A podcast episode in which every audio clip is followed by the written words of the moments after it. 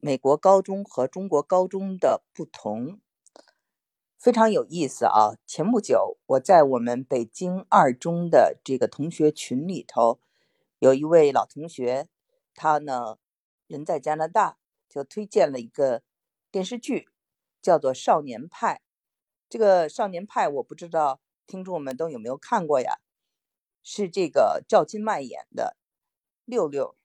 编剧，还有另外一个编剧。我不记得他叫什么名字了。这个六六是比较有名的。那因为我的大儿子今年呢，这个要升美国的高中，所以呢，我就拉着我儿子还有呃他的弟弟妹妹一起看这个电视剧。这个弟弟妹妹呢，因为他们在美国，所以呢，这个语境啊，就是对国内的这些流行语啊什么的，有一些看不懂。所以呢，这个电视剧我们知道是用了很多流行的网络的语言等等，他们就看不太懂，就弃剧了。但是我的儿子跟我呢，还是看了几集，这样呢，他也了解了一下，从中啊看看，比如说寄宿高中是什么样子的，学校的老师啊、同学的关系啊是什么样子的。所以呢，在这样的过程中呢。我们就一起聊天儿，聊聊美国和中国的这个高中啊有什么不同。首先呢，最大的一个特点呢，我就发现美国的高中啊，它可选的课程太多了，不是像比如说这个中国哈，就是它是你文科有文科的，比如说历史、地理啊、政治啊等等；理科比如说有化学、物理。啊，这个数学啊，等等，这个美国呢，它呢虽然不分文理科，但是它有四个，就是你可以选的侧重点，你也可以这些侧重点你都选，你可以就选一个，也可以选两个，一个就叫 STEM，STEM 就是 Science、Technology、Engineering and Math。就是理工类了，啊，这个呢是一般的华人的孩子都喜欢选的一个英文叫做 endorsement，就是分科吧。还有一个叫做 business and industry，就是商科。那这里呢，你也会学到一些沟通技巧啊，communications 等等。还有呢，就是文科啊，这个文科叫做 arts。and humanities，还有呢，就是说你对交叉科学感兴趣，你不是光对一个侧重点，你可以选择这种交叉科学，那就是各种这个侧重点你都学一点。那么除了就是这个你要学化学、物理、呃数学，呃或者是呃历史、人文啊这个生物。还可以学健康学，还可以学这个计算机，还可以学，比如说数学，你可以学高等代数啊，也可以学微积分，也可以就是一层一层修到大学的课都可以。那么就是它的这个课程的选择就是非常的多。你喜欢心理学，你可以上心理学的课；你喜欢外语，你可以学这个日语。你可以学德语，你可以学中文，你可以学法文，你可以学拉丁文，就是广度啊是非常的广，这是就是一大不同吧，就是学的这个学分啊，当然还有这种，比如说乐队啊、戏剧啊、艺术啊，嗯，新闻也有，比如制作呀，还有很多跟就是当前的这些比较热门的工作有关的。所以呢，他呢的选课方式，我在之前的节目中已经讲了，完全就是跟大学一样，也是四年，也是学分制，也是你选你喜欢的课程，然后达到学校的要求。那么呢，不同呢，跟所以呢不同之处就是说，它的这个深度广度非常的大，但是就是说，他对学生呢，就是没有这种很多的。刷卷子的这个要求，刷题的要求，那么我看到的这个《少年派》里所讲的啊，那个女主角，这个女生就说，他们有这个周考，有月考，有季考，期中、期末，就总是在考试，要有这种熟练的这种程度。那就是美国呢，它一般是做 project 啊，当然也有考试，也有一些其他，但是呢，就有人呢认为到了高中啊。他的学习成绩分数特别重要，这种人也是有的。那么，比如说，就有的这个同学啊，他呢不愿意去上这种音乐课，或者不愿意去上这个，呃，叫做 marching band。marching band 就是说，它是一个铜管乐队啊。这个铜管乐队或者这个艺术呢，其实是呃一一个学期，呃一一年一学年要有一个学分的。他就觉得这个东西呢。就是因为对他的这个总成绩没有什么提高，所以就不想选这课，就想选些呢能够拿好成绩的课。其实这种思想呢，就是跟这个呃分数挂钩的人呢是比较少的。在美国，大部分的人都是根据自己的兴趣出发去涉猎啊，因为人生呢开始要涉猎一些。自己我未来到底要做些什么？所以还是要了解这个社会，所以各个学科都要去学一些。这是就是这种课程的设置的不同。第二点不同呢，就是从电视剧里看到的哈，就是对这个体育不是很重视。那个精英中学的这个校长啊，就说除了这个学习，像这个。体育啊，课外活动啊，都是次要的。那我感觉啊，就是至少在德州，美国的德州是这样的，就是体育是很大一部分。它呢，在这个学生的生活中所占有的比例和所得到的那种荣誉与尊严，那种所谓的集体荣誉荣誉感啊，是嗯占比例很大的。那么这里的老师，尤其是这里的 coach 教练，呃，权力也是非常大的。尤其像就是我们看的啊，《少年派》里的这个，呃，叫做王胜男，就是闫妮演的这个角色，是一个大学的教练，对吧？这个排球教练，在这样的一个角色，其实不管是什么样的一个教练，尤其在一个好学校，他对这个学生的这个选选。选择，而且学生作为这个特长生的录用都起着很重要的作用。所以呢，我通过我的小孩就了解到，不管是他们乐队的这个老师，还是这个各个田径队啊，或者是他们比如说高尔夫球队、网球队，或者是游泳队，或者是篮球队，或者是棒球队，凡是这样的教练，在他们的这个学校。都非常的受尊重，而且呢有很大的这个话语权。然后呢，他们呢也更热情，为这个孩子们写这些推荐信。所以呢，就是一个是侧重这个分数啊，这个文化课；一个呢就是侧重体育特长。这个特长在就是美国呢，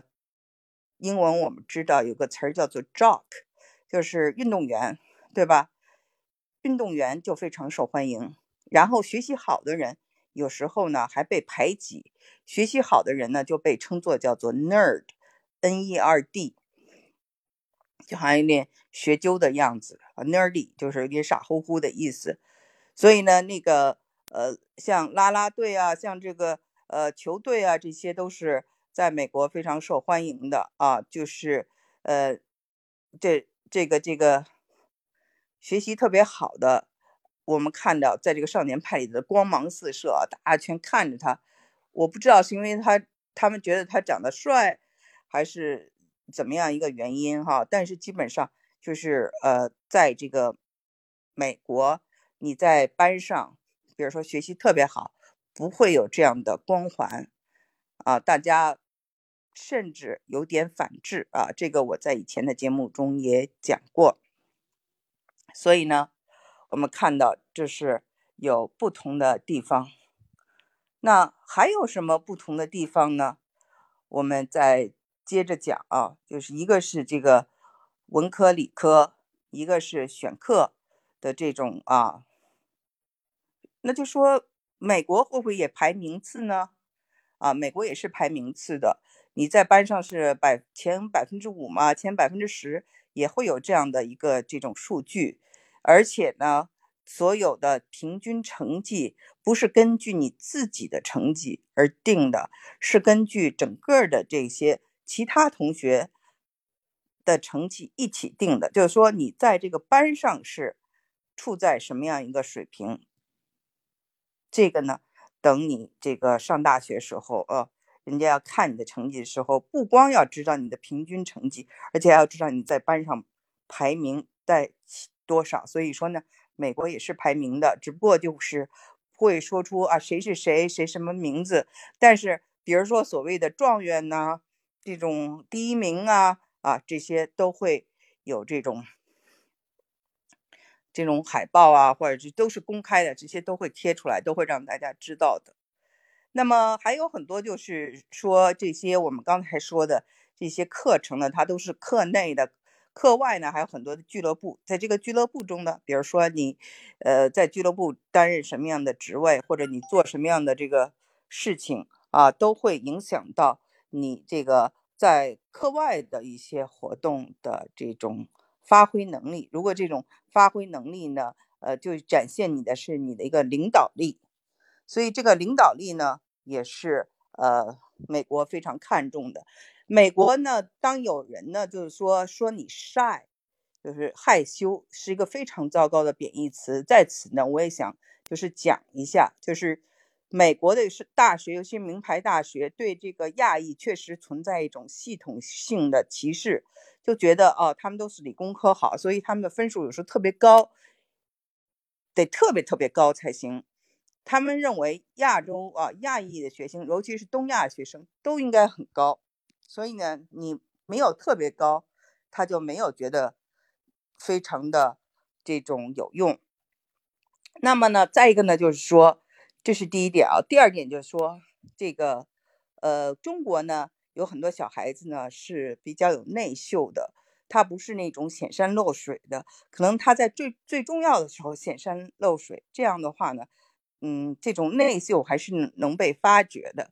但是在美国呢，是一个大家都争夺注意力，有的时候你都是很出色了，都没人关心你啊。然后呢，所以每一个人都在抖机灵，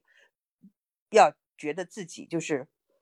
呃，很出色的时候，要尽量的表现自己，要会说笑话呀，或者是呃，就是呃，问问题、回答问题的时候，不能够就那儿傻眼了，不知道怎么回答，即使说错了也要再回答。所以每个人都是 talk talk talk talk。在这样的一个情况下呢，内秀或者是呃内向，就在性格上，如果一旦有人给你 label 上 shy，那真的是一个。英文叫做 big no no，所以这点呢，我觉得是非常重要的。就是你憨厚，你实在，你内秀，在这个文化里头，你不显山露水，你呢就被低估了。你就真的是因为它是个非常外向型的、靠说的这样的一个文化，所以呢，这一点呢也是一个非常大的不同。所以说，如果是我们看啊，他们的这个女主角。呃，非常的林妙妙，非常的会演，呃，演说会讲话，然后呢，情商也很高。这个在美国，他就是呃，认为是一个有一定的领导能力的这么一个小孩子。而就是我们看到另外一个叫做钱三一的，哦，他的家族怎么怎么样，然后他有点傲气，然后他学习又很好，对同学就是。呃，那样的表现方式，呃，那在有人就说这种性格在中国是很不受欢迎的。那我想说，到了美国就是更不受欢迎，一定会被人排挤，或者是被人就是反感的。所以这点上呢，其实是呃有有点相像了啊。然后就是我呢，因为不太了解啊，就是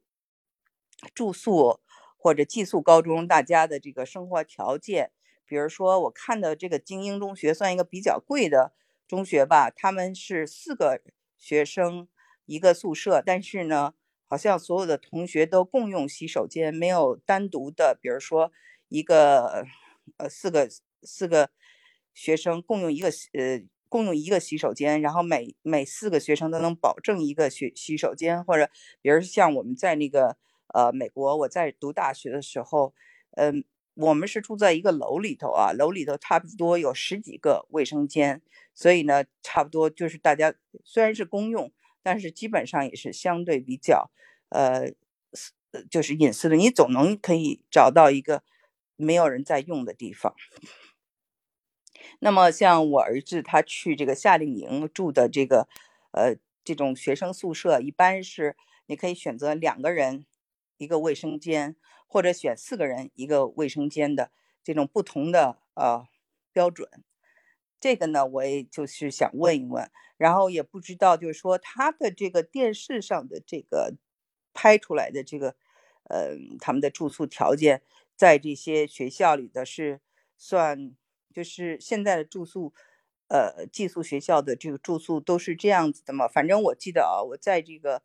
嗯苏州的生活的时候。呃，十几年前啊，我在苏州工业工业园区看到的新盖的那些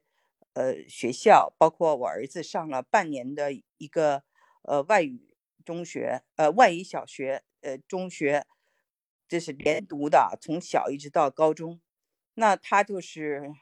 不是很贵的贵族学校，因为我们旁边有德威啊、新加坡国际学校等等，非常。贵的贵族学校，我们去的是一个就呃不不是很贵的，但也是这种民办的，呃就是这个民办的这个学校，呃真的就像一个这个非常漂亮的大学，非常的先进设备，真的我去参观了以后，觉得